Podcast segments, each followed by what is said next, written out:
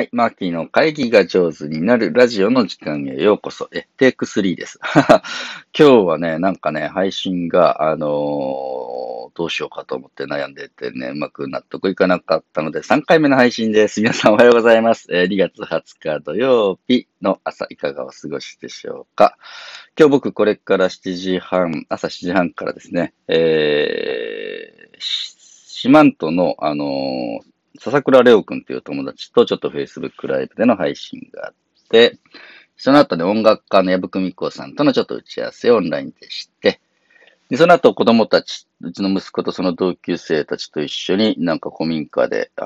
戦いごっこして遊ぶっていうアポがあって、その後ホラガイのライブってのがあるので、ちょっとですね、あるバンドからホラガイで出演してほしいというライブ配信、オンライン配信ですけれど、なんかホラガイで演奏するとよくわかんない土曜日です。皆様いかがお過ごしでしょうか。お元気ですか。はい、このラジオをね、始めて20日ぐらい経ったんですけど、いくつかコメントをいただいていましてね、コメントをもらえるの本当嬉しいんですよ。でね、いただいたコメントに少しお返事をしたいなと思います。本当にね、コメントが励みになるので、皆さんもしよかったらですね、ぜひぜひコメントをお寄せいただければと思います。2月の14日に配信させていただいた防災について話し合おう。これね、すごくたくさんコメントをいただきました。本当ありがとうございます。何人かの方がね、のやつを代表して読ませていただきますが、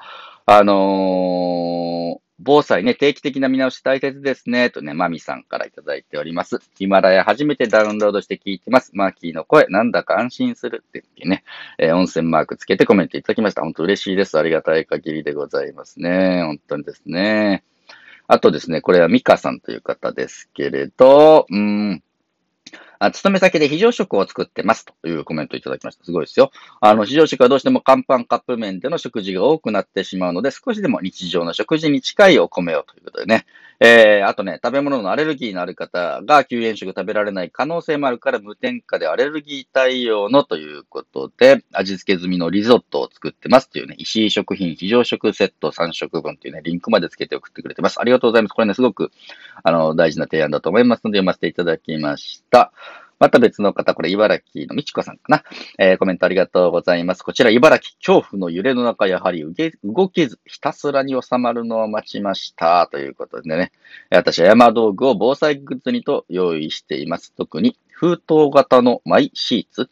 で、首からふわっとマント。こういうのをね、自分で作って、コンパクトに持っています。というふうなことです。すごい知恵ですね。ありがとうございます。あとね、これはね、早川さんかな。栄養感。保存用のね、羊羹、5年保存できる羊羹の話もちょっと紹介させてもらったんですけれど、栄養羹私も愛用ですとね、非常食に鉱物を入れておくのって、心のためにも良いらしいということで、非常に良いお提案いただきましたということであります。はい。こういう風にしてね、もう一人いるかな、やちさん。早速聞かせてもらいました。家族で話し合ってみたいと思います。防災の話はやっぱり時々家族とね、もしくは職場の仲間としておく非常に意味があるだろうなと。いうふうにして思いました。はい、ありがとうございます。その次に、配信させていただいたのは、ここにいないけど大切な人っていうね、テーマで、させていただいたやつには、こんなコメントもいただいてます。これ、ヨコピーさんかな。毎朝ヒントのラジオに感謝ですと。ケース会議の時にぬいぐるみ置いてみようかなとか、ゼッチーマンの話は家庭科の住まいの学習に登場してもらおうかなと、聞いてラッキーです。ね。聞いてもらえてラッキーだと言ってもらえたの本当に嬉しいですね。結構ね、ヨコピーさんはね、細かくコメント、毎朝コメントいただき、もう本当に僕の心の支えになってます。本当ありがとうね、ヨコピーね。はい、あとは、アウトドアミーティングの可能性。これは2月16日の放送で、野外でね、オンラインミーティングも大事なんだけど、アウトドアのミーティングも必要に、大事よって、可能性あるよって話をしました。こちらもですね、ヨコピーさんコメントいただいてます。ありがとう。アウトドアミーティングすごくいいですねと。これからタブレットが配布されて、ますます子供たちはインドアにこもるような気がします。だからこそのアウトドアというコメントです。文科省もね、ギガスクール構想って言って、もう一人一台 iPad 配って、で、インターネットで学べるみたいな感じのことをね、どんどん進めています。来年度ぐらいかな、デジタル教科書って言って、紙じゃない教科書も、オフィシャルに使っていっていいぞみたいな話に確かなっている時代ですね。するとどうなるかっていうと、子供たちはずっと画面を見ることになります。学校に行ってる間も画面を見、帰ってきて遊ぶときもテレビゲームして画面を見ると。まあ画面見る時間が長いのはですね、やっぱ目にも良くないし、ちょっと姿勢とか発育にもいまいちだなと思って、やっぱりアウトドア、体を動かすみたいな要素もどんどん意識してやっていかないといけないんだろうなと思いました。ありがとうございます。2月17日の放送、これはですね、オンラインでも一体感をね、作るにはというふうなところのコメントですね。ありがとうございます。こちらはですね、COC さんという方がコメントいただいていて、素敵なオンラインのみの提案ありがとうございますと、五感の共有で一体感を体験する、なるほどですというふうにしてね、コメントいただきました。ね、この方ね、旅先で地酒飲みながらいろんなエピソードを聞きながら飲むのが好きですと、そういう企画作ってくださいという、ね。これね、リクエスト。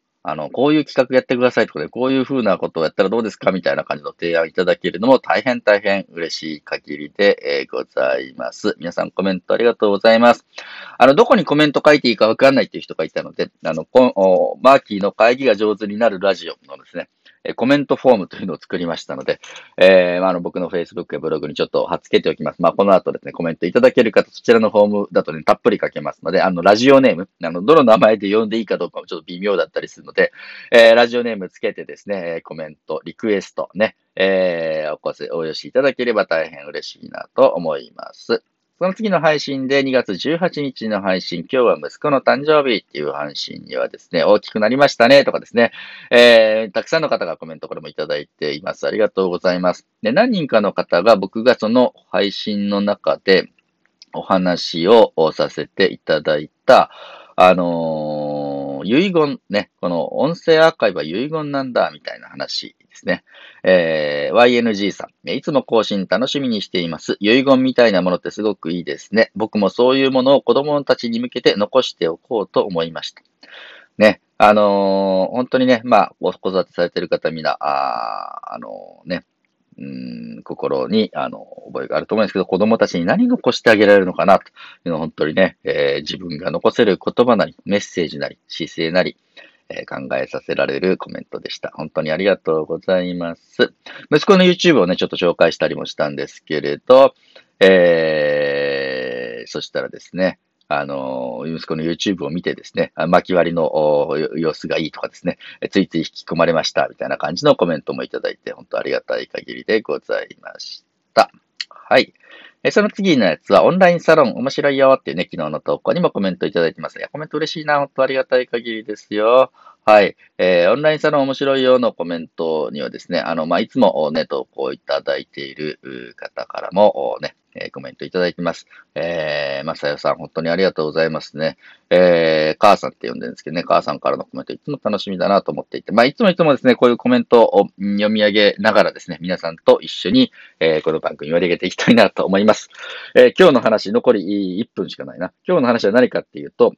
僕、会議の時に必ずね、質問発言いつでも歓迎ですって掲げるわけ。何か聞きたいことがあるときに聞けたり、言いたいことがあるときに言えたりするっていい会議の条件だなと思っていて、会議を始めるとき、もしくはね、オンライン講座でも始めるとき、質問、発言いつでも歓迎ですよって掲げるようにしています。